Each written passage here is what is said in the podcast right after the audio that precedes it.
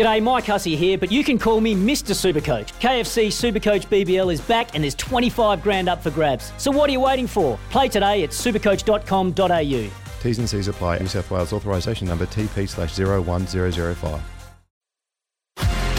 Patton Heels for I M R Insurance. Get an online quote and instant cover anywhere, anytime. Visit I M R dot com dot a u. We're back, and Queensland is your place to race this year. That means Sammy Hyland's uh, on the line, filling in for Chris Nelson while he takes a well-earned break. Hey, uh, Sammy, just before we get to uh, a little bit of the local stuff on the course on the slipper, Golden Slipper barrier draw yesterday, Koolangatta, fourteen will likely come into eleven with the emergencies. She's Extreme, six, Sir Jardin, seven. And the market has tightened up a bit. Best of Bordeaux uh, for Casey Fogden, ten likely to come into seven. So it's uh, five dollars Koolangatta, six dollars Sir Jardin, ten dollars Best of Bordeaux. So it's just tightened up a little bit, that uh, that slipper market. But uh, you want to talk about a couple of things here, including this National Apprentice Series.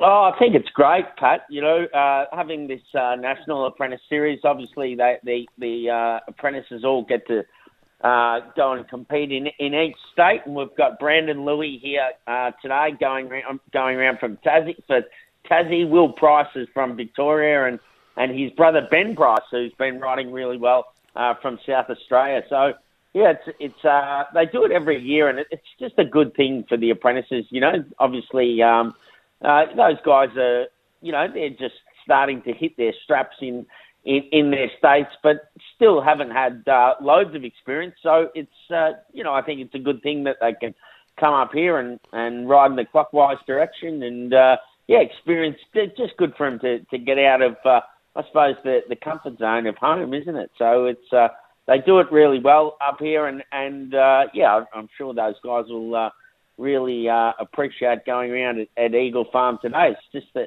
just a shame we've got uh, reasonably small fields today, and I, I guess that's, uh, well, obviously they had the meeting on Saturday, and then the rail comes out ten metres today. So, um, well, reports it was okay on Saturday. It was consistent with, uh, you know, the way it raced sort of uh, beforehand, a little bit on the firm side, but it's just a track that, that takes plenty of water, you know, so they're going to have to sort of Keep keep up to that and keep keep the juice in the ground, so um, you know, so, so the horses have got the cushion.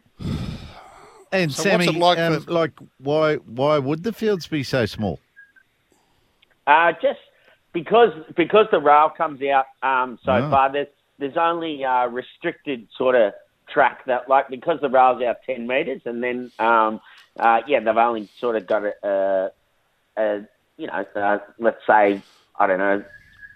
I, I think it's thirty metres wide, that track. So it's uh, so I suppose they got uh, twenty metres to deal with. So you would think maybe the fields would be a bit bigger. But, um, yeah, I suppose there's there's uh, plenty of options, uh, Heels, coming up in, in the next uh, week or ten days anyway uh, with race meetings. And, and because, you know, we went through that period with all the rain where uh, yeah. a lot of those um, a lot of those race meetings went uh, were put to the side, put on the shelf, weren't they?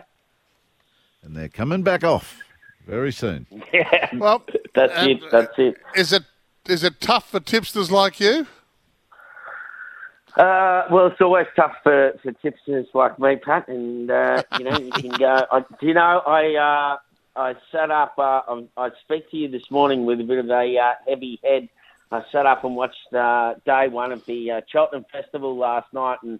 So I got to bed at about four o'clock this morning, and oh, you know no. the joys of backing winners, backing winners early, and then uh, you know loading up on the, on the one in uh, in the race six and just getting beat. Oh, it's uh, yeah, it's not it's not how you want to go to bed, Pat. It's not how you want to go to bed. But it's great to be up early talking to you guys, and uh, yeah, I, I haven't discussed discussed it with Nicole as yet, so uh, we'll try and get it back.